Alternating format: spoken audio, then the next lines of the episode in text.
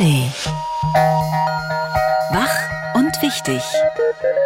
Der schöne Morgen mit Kerstin Hermes und Amelie Ernst. Schönen guten Morgen. Heute beginnt die Münchner Sicherheitskonferenz. Rund 180 hochrangige Regierungsvertreter haben sich da angekündigt, darunter die US-Vizepräsidentin Kamala Harris, Bundeskanzler Olaf Scholz und der ukrainische Präsident Volodymyr Zelensky.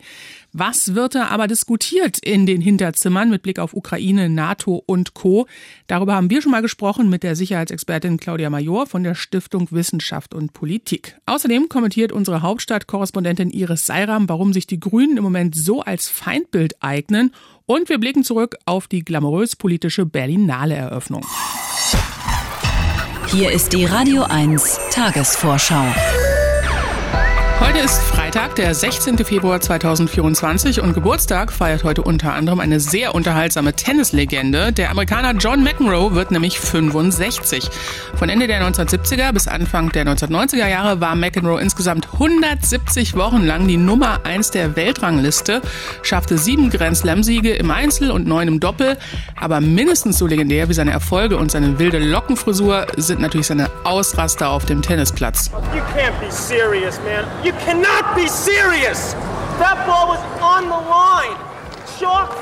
Natürlich, war noch drin, ne? Auf jeden Fall. Bleib ganz ruhig, ja. Aber John ist an seinem 65. sicherlich ganz entspannt heute. Glückwunsch. Auf großer Reise.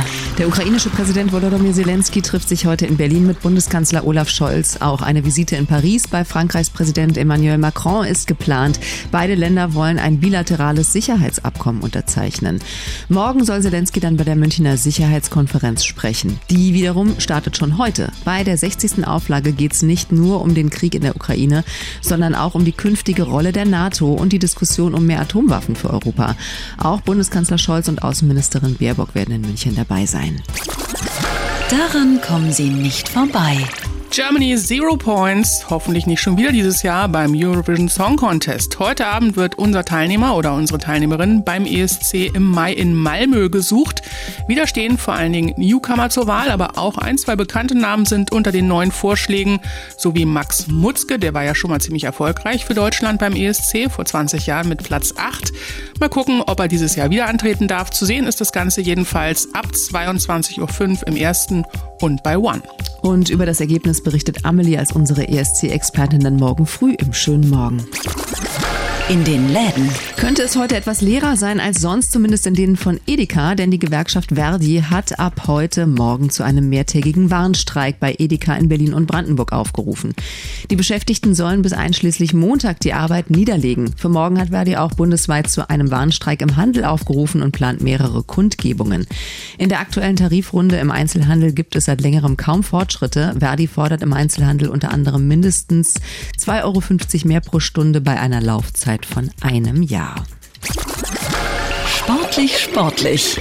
Es könnte die letzte große WM von Deutschlands Tischtennisstar Timo Boll werden. Bei der Team-WM, die heute in Südkorea startet, kämpfen Boll und seine Kollegen um ein Ticket für die Olympischen Spiele im Sommer in Paris. Dazu müsste das deutsche Team allerdings ins Finale kommen und darf sich eigentlich keine Niederlage leisten und wenn überhaupt dann nur eine einzige gegen die Tischtennisnation schlechthin, gegen China also, wird nicht leicht und auf keinen Fall vergessen. Plattenfreitag, das heißt im Soundcheck heute Abend ab 21 Uhr widmen sich unsere Musikexpertinnen und Experten wieder ausführlich den Neuerscheinungen. Unter anderem kommt heute das neue fünfte Album von Idols raus, Tank. Früher haben die Briten vor allem auf Energie gesetzt. Das neue Album ist allerdings ein bisschen nachdenklicher. Weniger Punk, mehr Post-Punk lautet da anscheinend die Devise. Das war die Radio 1 Tagesvorschau.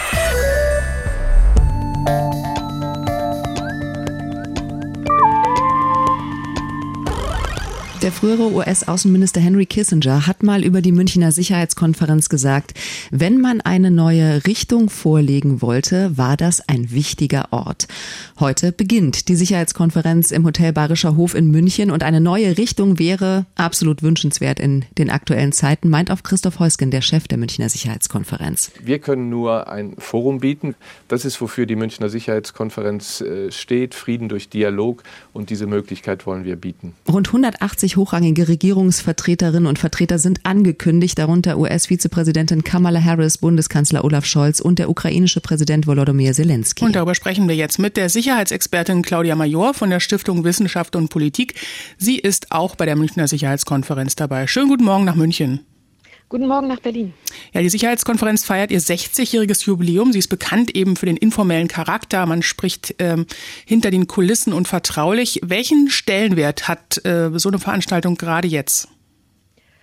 Meines Erachtens ist in so einer angespannten Weltlage, wie wir sie jetzt haben, ist es umso wichtiger, dass es Raum für Gespräche gibt, wie das Christoph Heusgen eben gesagt hat, ein Forum zum Austausch. Die MSC hat ja den offiziellen Teil, der wird live übertragen, da können alle zugucken. Das ist häufig eher so deklaratorisch. Aber darüber hinaus, und das ist für mich auch das Wichtige, bietet sie Raum für ganz viel Hintergrundgespräche. Also vertrauliche Gespräche, die jetzt meines Erachtens umso notwendiger sind. Da geht es ums Zuhören, da geht es ums Verstehen, da geht es um Möglichkeiten ausloten, gucken, was vielleicht doch noch geht.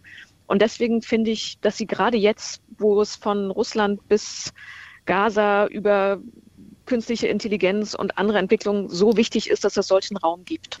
Lassen Sie uns in ein paar Themen mal ein bisschen detaillierter einsteigen. Nicht nach München eingeladen ist Donald Trump, aber trotzdem ein großes Thema. Seit Trump im US-Wahlkampf verkündet hat, dass er NATO-Mitglieder, die zu wenig für Verteidigung ausgeben, nicht vor einem Angriff Russlands schützen will, sind die anderen Bündnispartner in großer Aufregung. Ist die gerechtfertigt oder sollte die NATO allein aus Prestigegründen schon besser selbstbewusster reagieren? Nun, der Generalsekretär, der NATO-Generalsekretär Stoltenberg hat ja recht selbstbewusst reagiert und auch der US-Präsident Biden, die haben das sofort abgeräumt. Aber natürlich verunsichern die Aussagen von Donald Trump, weil er damit ja die Basis der europäischen Verteidigung in Frage stellt. Er stellt in Frage, ob der wichtigste, stärkste Alliierte notfalls wirklich seine Zusagen einhält oder nicht. Und damit wäre, also ohne die USA, wäre Europa einer russischen Bedrohung ausgesetzt, für die es allein nicht aufgestellt ist. Und das ist natürlich zutiefst verunsichernd, weil die Basis für die NATO, das ist das Bekenntnis von 31 Alliierten, gerade der USA, dass sie füreinander einstehen. Das Signal nach innen, von Estland bis Portugal, halten alle zusammen. Und das Signal nach außen, also an Russland, dass bei einem Angriff alle füreinander einstehen. Und wenn Trump das abräumt, ist natürlich völlig verständlich, dass alle europäischen Staaten extrem beunruhigt sind. Aus dieser Verunsicherung hat sich jetzt auch eine Debatte über EU-Atomwaffen entwickelt. Und die USA melden jetzt auch noch, dass Russland sogar dabei sein soll, Atomwaffen fürs All zu entwickeln, die Satelliten ausschalten könnten. Braucht die EU Atomwaffen für die Abschreckung? Also die Europäische Union ist da der falsche Ansprechpartner. Ich glaube, man muss die Debatte mal ein bisschen wieder auf die Füße stellen. Die USA bieten politische konventionelle und nukleare Sicherheitsgarantien. Das ist das Paket, was es insgesamt gibt. Wenn die USA als wichtigster Partner nicht mehr da sind, muss man überlegen, wie man diese drei Lücken füllt die politische Führung, die konventionellen Fähigkeiten, also von den Soldaten bis zum Schiff, bis zum Flugzeug, bis zum Enabler, also die Augen und Ohren. Und man muss überlegen, wie es mit der nuklearen Abschreckung weitergeht. Aber da sind die wichtigsten Ansprechpartner Frankreich und Großbritannien, die bereits jetzt zur nuklearen Abschreckung beitragen. Also da wäre meine große Empfehlung, dass man an diese Debatte sehr ruhig rangeht und erst einmal schaut, was die verschiedenen Europäer zusammenbringen. Und ganz wichtig, dass die Europäer gemeinsam reagieren müssen und nicht jeder alleine wie so ein aufgescheuchtes Huhn rumrennt und guckt, wie er bilateral seine Probleme lösen kann. Also ganz wichtig, eine geeinte europäische Reaktion. Noch ganz kurz zum Besuch von Volodymyr Zelensky, dem ukrainischen Präsidenten, heute in Berlin bei Bundeskanzler Scholz. Er trifft sich danach auch mit Frankreichs Präsident Macron in Paris, um mit beiden bilaterale Sicherheitsabkommen zu unterzeichnen. Das heißt also, Deutschland wird damit zu einer Art Schutzmacht für die Ukraine. Was bedeutet das? Diese Sicherheitsabkommen sind ein wichtiger Schritt für die oder auf dem Weg in die Integration der Ukraine in die westlichen Strukturen, also EU und NATO. Es ist keine Sicherheitsgarantie, das muss man ganz klar sagen. Also es ist nicht vergleichbar mit der NATO, aber es ist ein Vertrag, mit dem sich Deutschland und Frankreich und andere Staaten, die Briten haben das schon unterzeichnet, länger verbindlicher in der Beziehung zur Ukraine verpflichten. Also das ist militärische Kooperation, wirtschaftliche Kooperation, technologische Kooperation, also eine enge Partnerschaft, aber keine Sicherheitsgarantie wie im Rahmen der NATO sagt Sicherheitsexpertin Claudia Major von der Stiftung Wissenschaft und Politik vor der Münchner Sicherheitskonferenz, die heute beginnt und da wird auch sie dabei sein. Danke Ihnen. Ich danke Ihnen.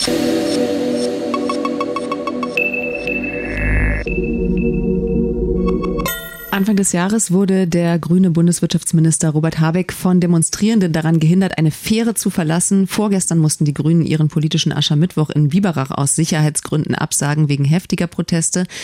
An demselben Abend konnte Parteichefin Ricarda Lang eine Veranstaltung nur mit Polizeischutz verlassen und gestern Abend wurde auch Robert Habeck wieder angefeindet in Nürnberg. Im vergangenen Jahr hat die Polizei mehr als 1200 Straftaten gegen PolitikerInnen der Grünen registriert. Keine andere Partei erfährt gerade so viel Hass und Ablehnung. Die Landesvorsitzende der Grünen in Baden-Württemberg, Lena Schwelling, die hat gestern selbst gesagt, wir äh, eignen uns ganz gut zum Feindbild. Das halten wir aus. Das ist okay, dass man uns angeht. Das ist in Ordnung, dass man unzufrieden, auch wütend ist mit uns und uns das lautstark sagt. Das gehört dazu. Da kommen wir ins Gespräch. Darüber können wir diskutieren und da hören wir auch zu. Eins ist klar.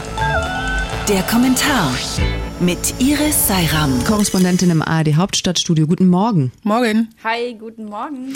Lena Schwelling spricht von den Grünen als Feindbild. Hat sie da recht?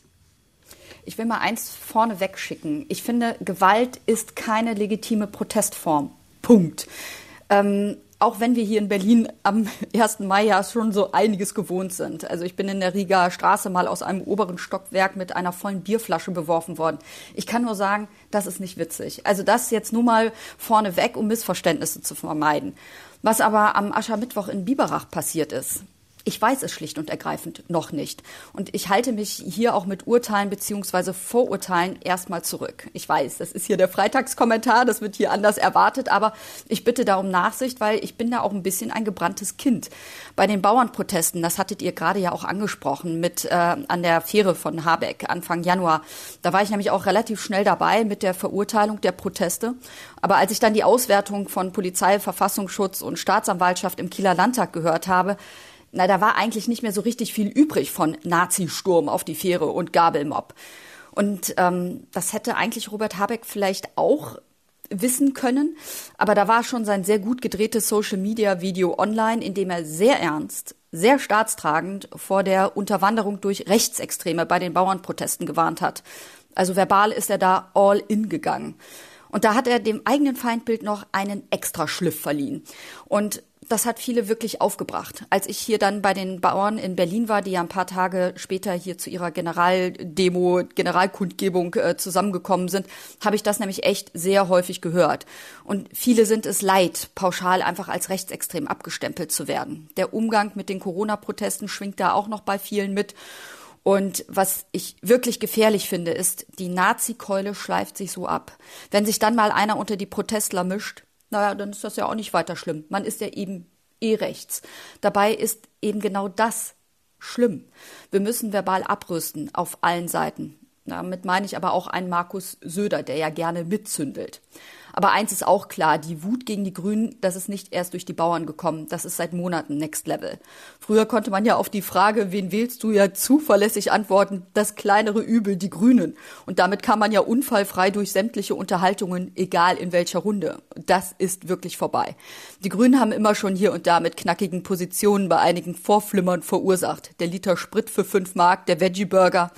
Aber jetzt sind die in einer Regierung, in der Bundesregierung und tun Dinge, die Grüne tun. In einer Zeit, in der alles safe and sound ist, keine Sorgen, keine Probleme, kann man das gut machen. Aber dem ist gerade nicht so. Viele haben Angst, echte Angst vor Krieg, vor Abstieg und ja auch vor einer Überforderung durch zu viel Migration. Das ist nicht stramm rechts, das ist nicht radikal, vielleicht ein bisschen normal. Statt also alles mit rechts zu labeln, was der eigenen Politik zuwiderläuft, sollten auch die Grünen, vielleicht diese Stimmen, diesen Ängsten einen Raum geben. Und hey, Aktionismus, Protest, Demonstrieren, das gehört doch eigentlich auch zur grünen DNA. Also, irgendwann jedenfalls war das mal so. Und im Übrigen genau das, was Lena Schwelling von den Grünen sagt. Der Freitagskommentar von Iris Seiram aus dem ARD Hauptstadtstudio. Danke dir. Ich danke euch.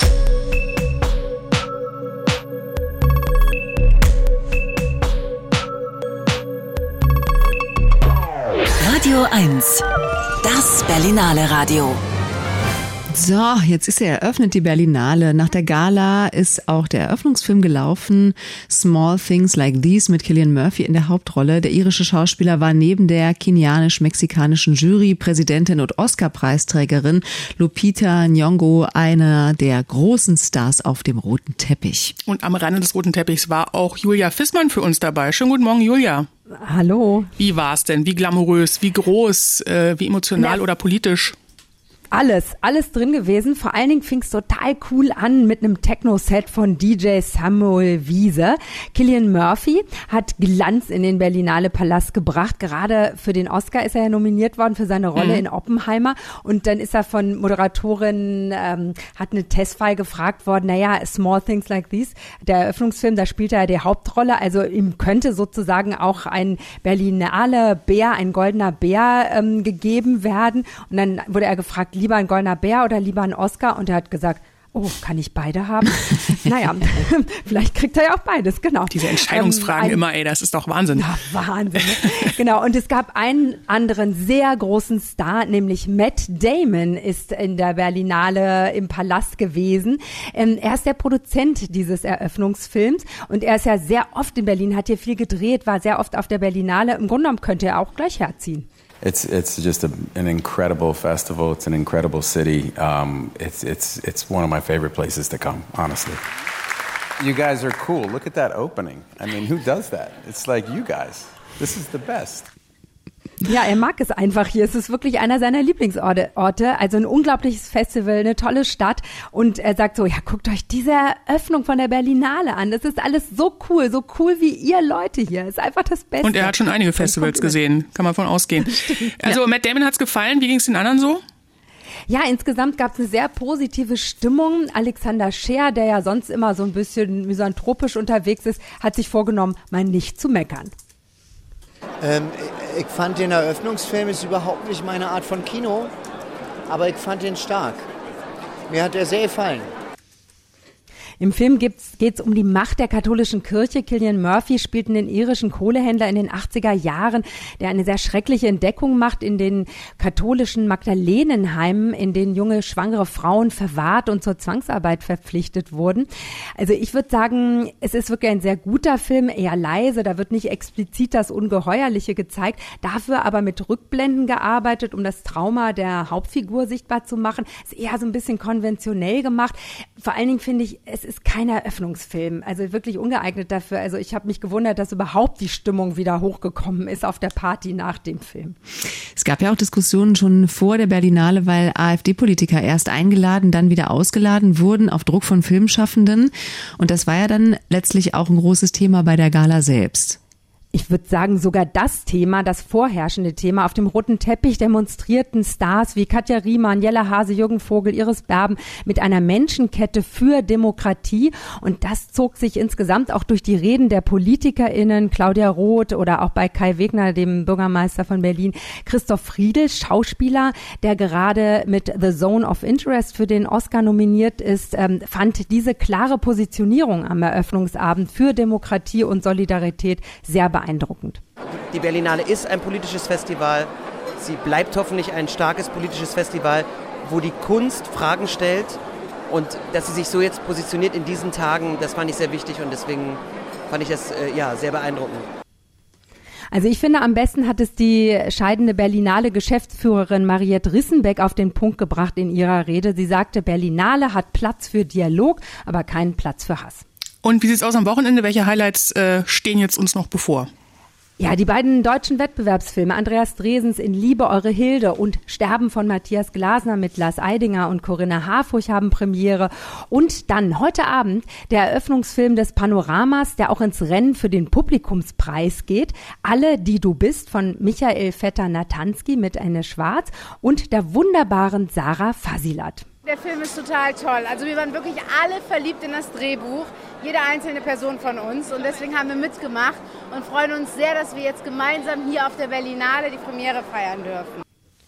Also unbedingt angucken diesen Film Alle, die du bist, über die vielen unterschiedlichen und auch verstörenden Facetten, die ein Mensch haben kann, den man liebt. Vielen Dank, Julia Fissmann, unsere Berlinale Reporterin und Michael Vetter-Natanski, der auch in dem Film mit, äh, mit dabei ist, beziehungsweise er hat ihn gemacht, ist heute Abend ein Gast im Berlinale Talk mit Knut Elstermann heute von 19 bis 21 Uhr. Danke dir.